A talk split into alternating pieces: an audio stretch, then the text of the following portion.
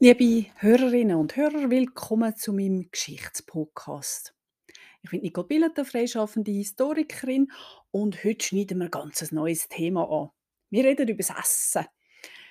Ich möchte Ihnen gerne zeigen, wie es in den Küchen vom Mittelalter und der frühen Neuzeit ausgesehen hat, wie, wann und was man gegessen hat und warum. Das Thema passt gerade jetzt auch ganz gut, abgesehen davon, dass wir immer müssen essen weil am Tag von Martin, am Martini, traditionell gemetzget worden ist. Heute gibt es ja auch noch Metzger, zum Teil in Restaurant mit Blut- und Leberwürst und allem, was man eben kann gewinnen aus so äh, Soi oder Rinder so eine organisierte Metzgerei macht in den früheren Jahrhunderten natürlich Sinn, weil man sich vor dem Winter hat müssen überlegen, wie viel und vor allem welche Tiere, dass man über den Winter eben hat können überhaupt durchfüttern und welche, dass man hat müssen aussortieren. Und das Fleisch, wo man aus der Metzg Metzgerte gewonnen hat, das hat man natürlich als Polster gut können brauchen, auch als Geldpolster, wo man eben aus dem Verkauf von dem Fleisch gewonnen hat.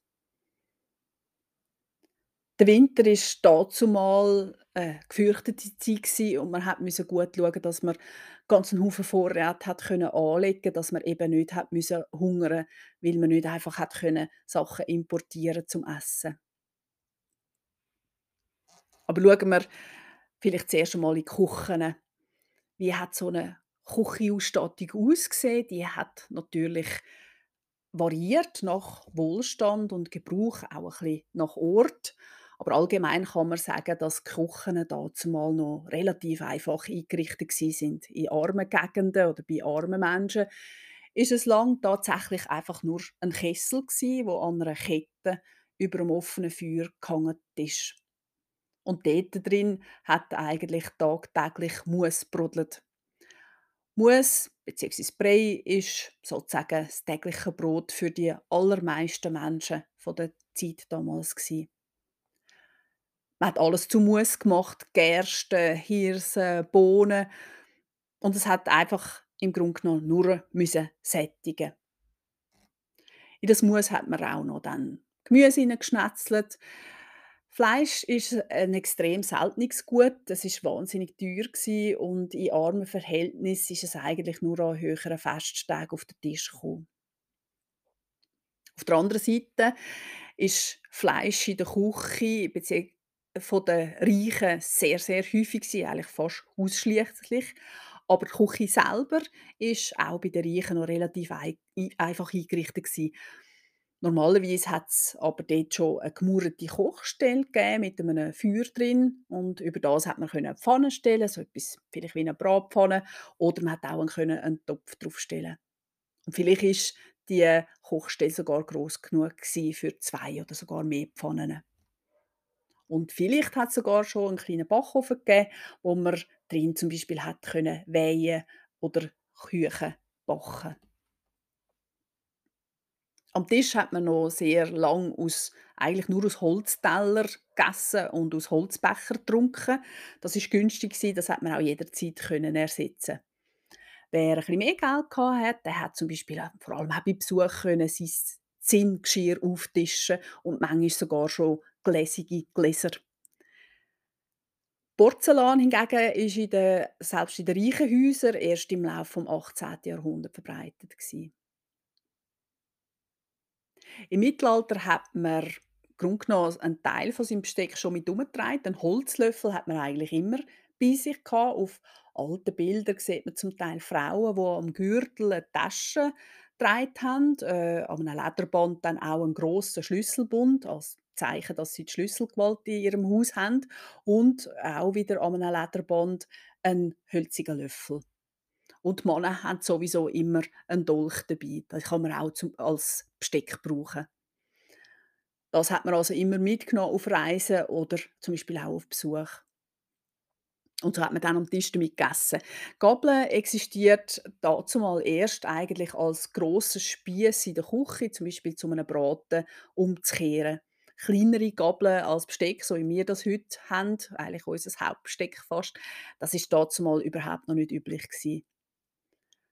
Man hat also in seinem Teller, äh, das Gemüse und vielleicht eventuell das Fleisch klein geschnitten und hat es dann mit einem Holzlöffel ins Maul gelöffelt. Und mit der linken Hand hat man vielleicht dann auch noch mit einem Stück Brot den Rest vom Essen, vom Mousse oder von der Flüssigkeit, es noch hat, äh, ins Maul geschürgelt. Das Brot ist also eher fast ein bisschen als Besteck gebraucht worden. Bis zu der Reformation in den 1520er Jahren hat man sich in allen Teilen der Schweiz nach dem katholischen Glauben gerichtet und nach seinen Geboten. Und viele von diesen Geboten eben vom Katholizismus haben sich ums Essen gedreht. Vor allem hat es zahlreiche Fastenzeiten und Fastentage gegeben. Heute ist vielleicht noch vage verbreitet, dass es am Freitag kein Fleisch gibt. Im Mittelalter heissen Fastentage aber in der Regel eigentlich nur eine Mahlzeit pro Tag. Auf jeden Fall kein Fleischkonsum und auch Milchprodukte sind dann eigentlich weitgehend nicht gestattet. Es ist sozusagen dann ein veganer Tag oder eine vegane Woche. Zudem gehört auch, dass man anno dazumal, also schon vor 600 Jahren, Mandelmilch als Ersatzprodukt an Festentagen angeboten hat. Und sie ist genau so hergestellt worden wie heute noch. Man hat es einfach selber machen. Man hat also sich die wahnsinnig teuren Mandeln aus Italien beschafft. Man hat sie dann natürlich zuerst müssen knacken, über Nacht einlegen, die braunen Häutchen mit einem Tuch abribbeln, aufkochen und die Mandeln, die dann eben weich sind, zusammen mit dem Wasser durch ein Sieb oder ein Tuch streichen. Das ist dazumal und ist eigentlich auch heute noch Mandelmilch. Menschen haben aber teilweise immer auch versucht, Auswege zu finden, um sich eben nicht an die Fastentage zu halten. So war es zum Beispiel ein Geistesblitz, wo man erkannt hat, dass der Biber doch eigentlich meistens im Wasser schwimmt. Also ist er ein Fisch. Und Fisch darf man am Fastentag essen. Also wird der Biber gejagt und eben an diesen speziellen Tagen auch gegessen. Und es wird gesagt, dass der Biber tatsächlich wegen dem auch ausgestorben ist, weil man ihn intensiv bejagt hat, eben besonders zu diesen Fastenzeiten. Dass Menschen einen Ausweg gesucht haben, ist eigentlich nicht erstaunlich gewesen, denn die Fastenzeit hat sich eigentlich zusammengezählt äh, fast auf die Hälfte vom Jahr ausdehnt. Man haben da zum Beispiel äh, Tage zwischen Fasnacht und Ostern, aber auch im Advent sollte man fasten, außerdem an jedem Freitag und Samstag. Und es kommen noch weitere Tage dazu, wo an spezielle Heiligen oder Ortsheiligen gewidmet sind. Aber die körperliche Arbeit ist für die allermeisten Menschen eigentlich gross gewesen, anstrengend und man hat versucht, zu anständig zu Kräften zu kommen. Und darum hat man dann eben die Gebot relativ originell auch umgangen. Die Menschen haben immer genau gewusst, was sie dürften oder dürfen konsumieren und was eben nicht. Und wenn es unklar war, dann hat die katholische Kirche nachgeholfen. Manchmal war das nötig, weil neue Lebensmittel ins Land gekommen sind. Vor allem auch exotische, die man noch nie gesehen oder gegessen hat. Das hat natürlich aber im Zeitalter der Eroberungen von der sogenannten Neuen Welt zugenommen. Es sind neue Gewürze und Nahrungsmittel auf Europa gekommen. Zum Beispiel auch so wunderliche Sachen wie der Gacko. Gacko bzw. Schoki ist ein fast ausschließlich königliches Getränk bei den Inkas und als so etwas ist es dann ab dem 16. Jahrhundert auch äh, auf Europa gekommen. Dort ist das neue Getränk aufmerksam von der Kurie bewertet worden und 1569 hat der Papst Pius V. entschieden und in einem offiziellen Schreiben alle Christen von aller Welt bekannt gemacht, dass Schoki das Fasten nicht breche. Man darf das also auch während der Fastenzeit trinken. Das Getränk hat sich dann schließlich auch äh, seinen Weg in die Schweiz gebahnt. Wir wissen nicht von jedem Ort genau, wann es bei uns eingetroffen ist. Aber in den Sittenmandat von Zürich wird es auf jeden Fall ab 1701 zum ersten Mal verboten. Also ist es dann schon in Zürich angekommen und verboten ist es natürlich, weil es absolut viel zu luxuriös ist. Ähm, um die Zeit, eben Anfang vom 18. Jahrhundert, herrscht ja eigentlich schon seit Längerem der zwinglianische Geist in der Stadt. In unserem Zusammenhang wiederum ist es interessant, dass die Reformatoren ihren Umbruch, ihre Revolution, ihres Abwenden vom katholischen Glauben zum Beispiel auch mit einem höchst symbolischen Essen zelebrieren. Es ist tatsächlich schon die erste reformatorische Schrift vom Zwingli, wo sich mit dem Essen befasst. Sie heißt ein bisschen sperrig von Erkiesen und Freiheit der Spiesen, von Ärgernuss und Verböserung, ob man Gewalt habt, die Spiesen zu etlichen Zeiten verbieten. Der Titel heißt also ungefähr von der Freiheit der Speisen über das Ärgernis und den Streit und ob man die Macht hat, Speisen an vielen Tagen zu verbieten. Mit Mann ist natürlich die katholische Kirche gemeint.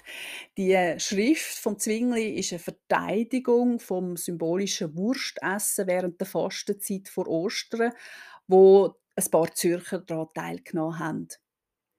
Der Zwingli legt in dieser Schrift den Grundstein von seiner Überzeugung fest, dass im christlichen Glauben eben nur Bestand soll haben bzw. Gesetz soll sein, was man in der Bibel eben nachlesen kann.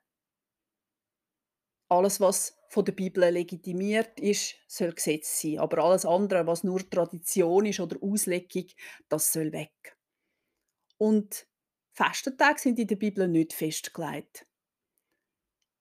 In den Augen von Zwingli sind sie also illegal und man muss sich nicht daran halten. Man kann also durchaus auch vor Ostern wieder mal irgendeine Wurst essen. Aber gehen wir wieder ein bisschen zurück ins Mittelalter. Was ist in diesen Zeiten noch wichtig beim Essen? Ich habe die Mandelmilch erwähnt. Und in ein paar Rezepten wird dann noch der Tipp gegeben, man könnte sie noch ein bisschen aufhübschen, indem man sie blau färbt. Das macht man mit Kornblumen. Farben sind dazumal sowieso extrem wichtig als Symbolik und auch als Symbolik im Essen. Das ist natürlich nur eine Spielerei für jemanden, der sowieso schon genug zu hat. Wer einfach satt werden muss, der macht sich jetzt nicht so viel Gedanken darüber, äh, wie er es könnte färben oder mit welcher Dekoration, dass er es könnte auch noch schöner machen. Aber eben andere Leute, die haben die Gelegenheit, um sich Sachen verschönern und dazu gehören eben auch Nahrungsmittel. Sehr beliebt sind es wie lang sogenannte schwarze Nahrungsmittel gewesen, schwarze Speisen. Ein schwarzes Mus hat man zum Beispiel so hergestellt, man hat Zwetschgen und Weinbeere weich gekocht. Die dunklen Häute haben ja so ein recht gut dunkle Farbe gegeben. Und zusätzlich hat man dann noch Brot drin gekocht oder drüber gestreut das Brot hat man vorne sehr, sehr dunkel geröstet, also eigentlich verbrannt. Und die hochkohlrabenschwarze Farbe ist dann als elegant wahrgenommen worden. Ob es gut war, ist dann so ein bisschen zweitrangig.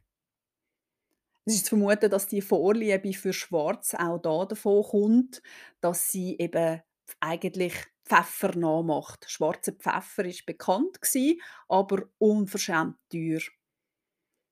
Wenn man sehr, sehr reich war, eben ein sogenannter Pfeffersack, was später als Schimpfwort gegolten hat, dann hat man seine Lebensmittel mit einer ganzen Schicht Pfeffer eben können würzen, sodass eben das ganze Essen schwarz ausgesehen hat.